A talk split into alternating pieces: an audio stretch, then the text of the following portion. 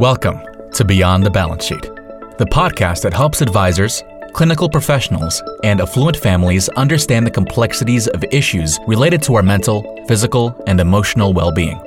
Our co-hosts, Arden O'Connor and Diana Clark, will interview a series of guests on a range of topics, providing informative content and practical tools for professionals and families to consider.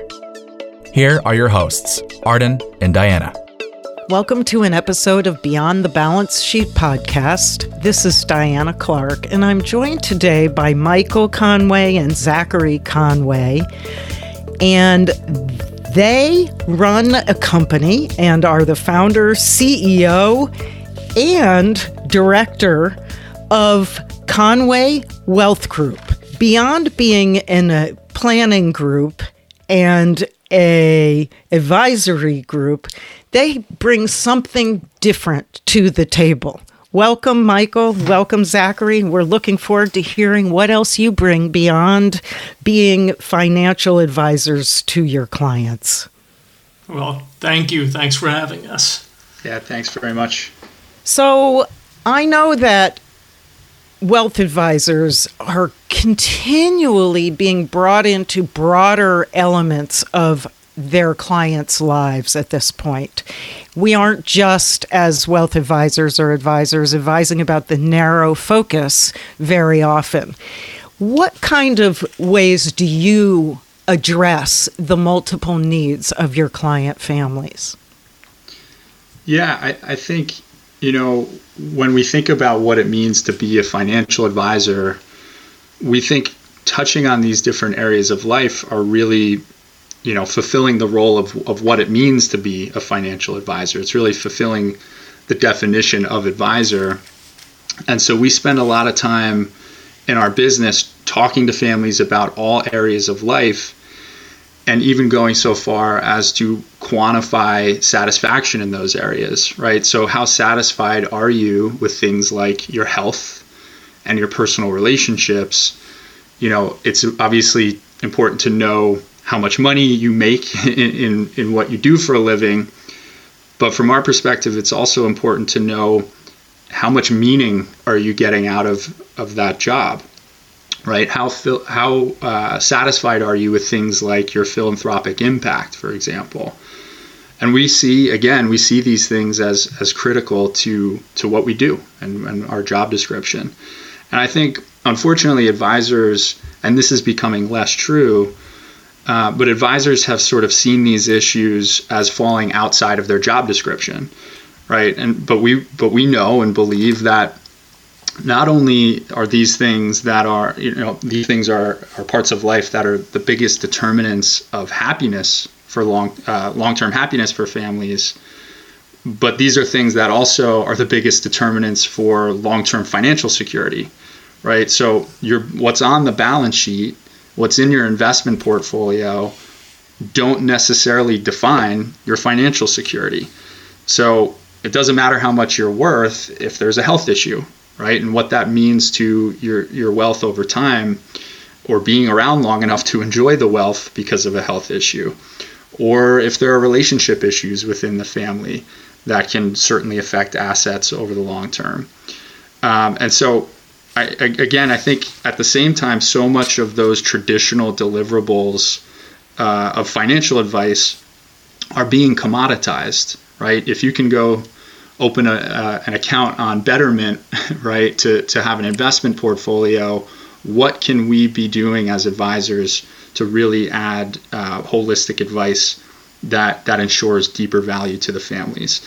And I would say we still hope, you know, other advisors are, are spending more time on these issues as well.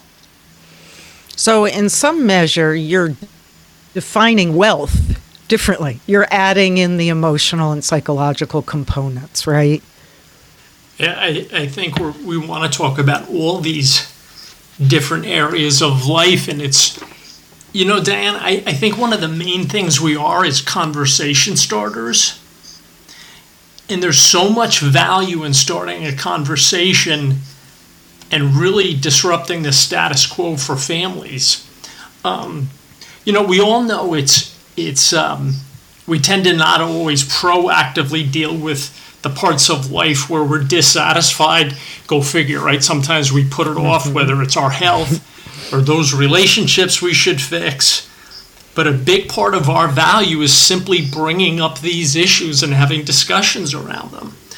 Um, and having a family begin to think about how to address those issues and how those issues might actually play a role in that financial plan, I think is, is not only interesting, but it's big.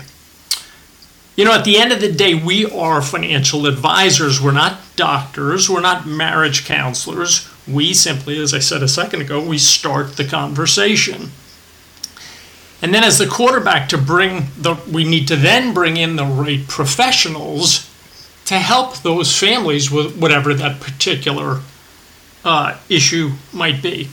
So anyway, the, in the industry, the surveys are telling us that clients are actually expecting advisors to go deeper in these areas, and and as we talk today, we'll talk more about surveys and what the numbers are telling us. But yeah, we want to be there to be the conversation starters in these different that, areas for sure.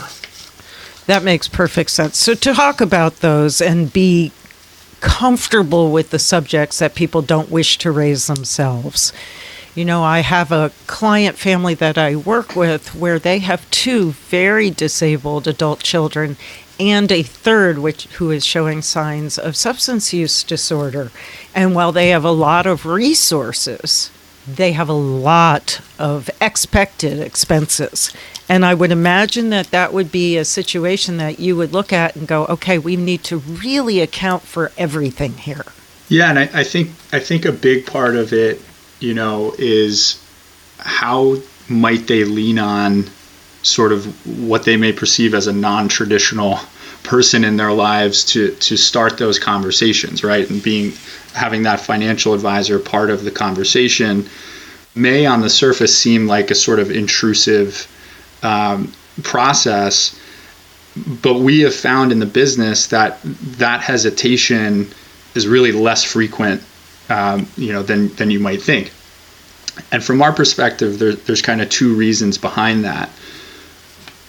An ability for the advisor to build trust, and then how we as the advisor set expectations early in the relationship to make it apparent that those types of issues that you just referenced are part of the conversation that we're going to have with families. And so f- from a trust perspective, a lot of advisors, um, and, and we're included in this, work with select families who are often coming to us through referral relationships, right? So someone is introducing that family to us, to the advisor. And so there's a baseline level of trust there because of that uh, uh, introduction. And then we have to build on that by diving into, you know, an understanding about who we are, how we think, and how we work with families. Um, and, and just continue to build that trust. And then again, a big part of the process is that sort of simple art of expectation setting. I think a lot of clients who have these types of issues, as we all do, go bl- go sort of blind into their relationship with a financial professional. And we all have our preconceived notions of what the professional does or should be doing. And historically, the, the notion is that, you know, a financial advisor is sort of the quote unquote money manager. And so we really need to focus on making sure clients who have these issues that need to be addressed understand that we're much more than the quote unquote money manager, and that there's clarity on, on how we approach these things. And so we will say to a family, and, and it may be uh, referencing that specific issue, but we know most families like yours deal with plenty of non-financial issues, and that those issues aren't always addressed. And we think those non-financial areas, as we said a minute ago, like health, relationships, uh, uh, your work, they all play a significant role in determining long to- long-term financial security. So we spend time with clients to really better understand those complex needs beyond the numbers. And at, at the same time, families with these specific issues coming into a new relationship with advisors, they may not be willing to dive in immediately, even if there is trust and an understanding of our approach. And so we need to do that qualitative assessment with each client and understand how they're feeling about that engagement. And it may take time. So how do you vet providers to make sure they fit the needs of your clients once you've gone through this qualitative assessment? So it's sort of the same approach, um, you know, the, the way that clients are are introduced to us, right? So just about every provider that we might bring into a client relationship in these different areas of life has come by way of an introduction from another provider in the network, in our network of providers. And we're very clear that that network is exclusive and sort of a membership model. And we've created this, this sort of invitation-only approach. And then from there, we'll take providers through, you know, a fairly traditional diligence process. Um, you know, but I, but once a provider is in the network, and I think to your question about trying to fit the needs Um, of each provider to each client, it's really important that, you know, we're, we are putting that client in front of the right professional. And so we go through, in order to do that, a diagnostic process at the beginning of the relationship that's kind of a gut check assessment on core issues. And then underneath that, we quantify satisfaction across these different areas of life. And with those inputs at the beginning of the relationship, we can then map those issues and that client to the professional service provider in whatever area of life we have a need. And then from there, we, sh- we we sort of shepherd the process going forward to make sure that the client is then engaging that specific professional. And then, of course, we want to hear from the professional and from the client about how that experience has gone.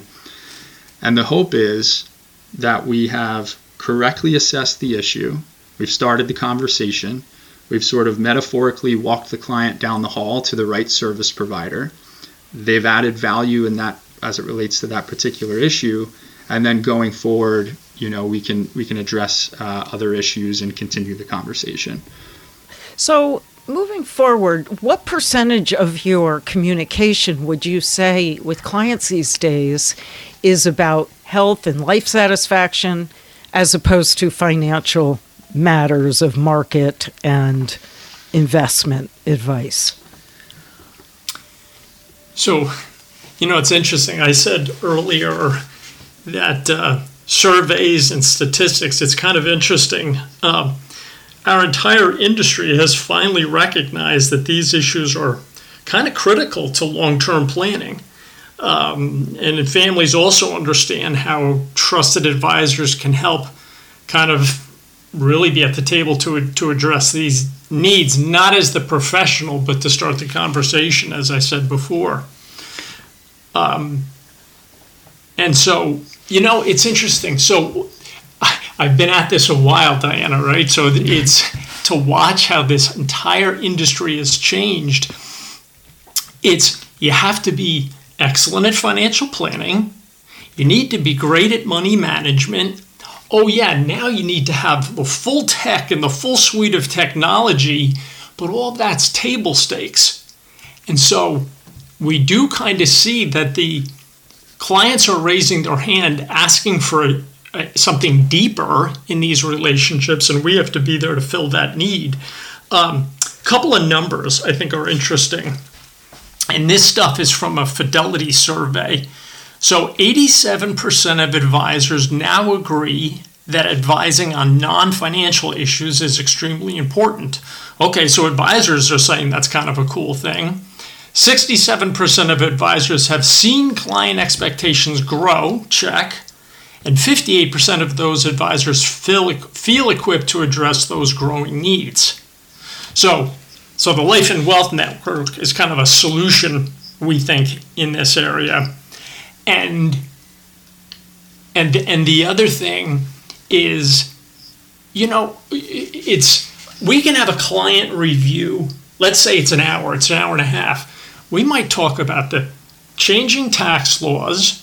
We're going to talk about the markets, but we may spend seventy-five percent of the meeting talking about, you brought up a mental health issue before, so a family member with a mental health issue, or the vacation the family wants to go on, or whatever it might be. So a lot of, to your question, a lot of time is spent and a lot of articles are sent about all these different areas. And again, um, we see uh, clients wanting to discuss it when we bring these conversations up. And as we engage and talk to them about these different areas of life, they they they they, they really want to hear about it for sure. And, and I would just add to that, um, you know, really to echo what Mike is saying, but it goes back to the point about expectation setting, right? So your question about how much of the conversation is focused on these non-financial areas, well, because we've normalized the fact that we're going to dive into these issues with these clients, back at the beginning when we first met the client, it's then normalized when six months later we're in a client review and discussing things that aren't just about what the S and P five hundred is doing. So that's not to say that all of those things related to the investment performance and financial planning aren't wildly important, but as Mike just said, those things are table stakes. Of course, we need to, need to be addressing those fundamental things, but in our relationships, we are going to continue to discuss, you know, the non-financial areas, and those clients understand that and engage in that going forward. I think as a culture, we are more comfortable talking about the difficult subjects. We talk about cancer, for instance, in ways that would have been unheard of a few generations ago. So we're moving more towards discussions of mental health and, and other forms of behavioral health. Have you noticed that in your practice? Are people more open with you? Yeah, it's. I would say that there is this general positive trend in the direction of openness, right? People are, are more willing to discuss across these areas of life where we're dissatisfied. So whether it's mental health, addiction issues, to satisfaction in a career, you know, you may be sort of, it was sort of a paradigm historically of you find your career, you're in it, it's the purpose of that is to make money, you save your money, then you can pay your bills in retirement. And now there's this more open dialogue about fulfillment. And are we in a career that we actually enjoy being in? Are we in relationships that are really to our benefit? And yes, to your question, I think people are more willing to discuss those issues. Um, and, and, and I think the stigma in particular around things like mental health is definitely fading. And I would just add to that, I think unfortunately, there is a little bit of, you know, with wealth comes maybe uh, uh, more attachment to that stigma. Again, I think that's changing too. Um, you know, it's not that wealth itself is creating the stigma. I think as you touched on, it's society, it's our culture that has created stigma and being able to talk about these things. But I, but I'd also say, and this is how financial planning always intersects with these issues, people with money, and this is sort of painting with a, a broad brush, but we've seen it, tend to use those dollars to solve the problem, right? And that's not always the most effective solution. So if there's an addiction issue, sending the person to the most expensive uh, facility facility on the planet by default is not necessarily the right approach. And so we create these sort of vicious cycles of we- with wealth um, that doesn't necessarily address the problems. And so it ties back to, again, how we see our role of being that sort of unbiased third party in the room. And, and in being that, it does kind of allow families to, to have a conversation with each other that they might not otherwise have. And so being that conversation starter and that uh, that unbiased sort of arbiter, I think is is hugely valuable. Just to give you an example, as we think about this, it is so rewarding, right, to do the financial planning part of this. But as we get examples, as we talk to clients, and I'll give you one example.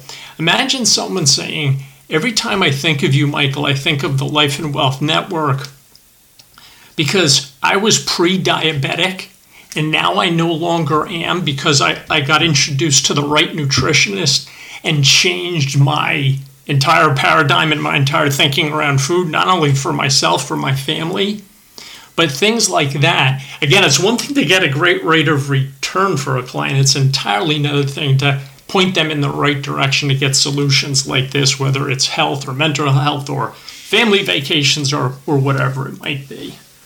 That is a beautiful story to know that you were able to have that kind of impact through your process.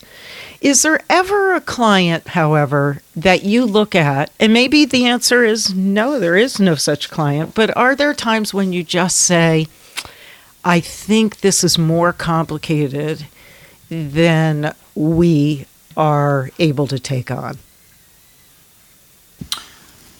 Well, I, so the answer is yes, right? Because again, we are only identifying potentially hotspots.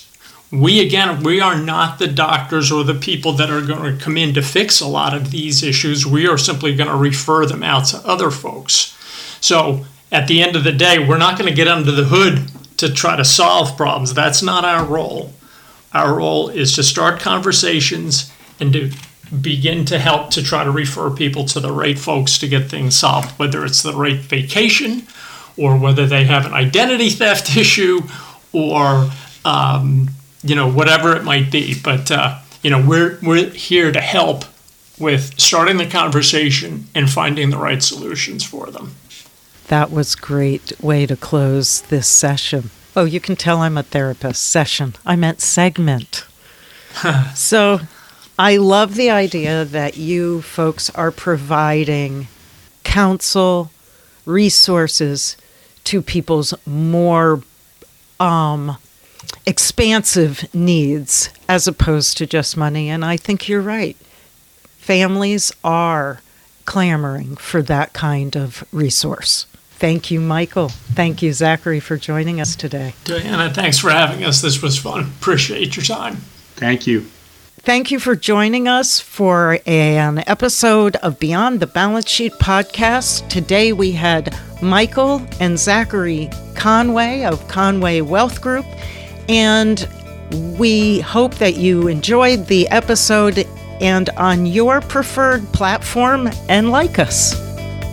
Thank you for listening to Beyond the Balance Sheet, a podcast designed to help advisors, clinical professionals, and affluent families solve some of their biggest medical, psychiatric, and emotional challenges. Visit beyond the balance sheet dot com to read more about our guests and resources and sign up for our newsletter.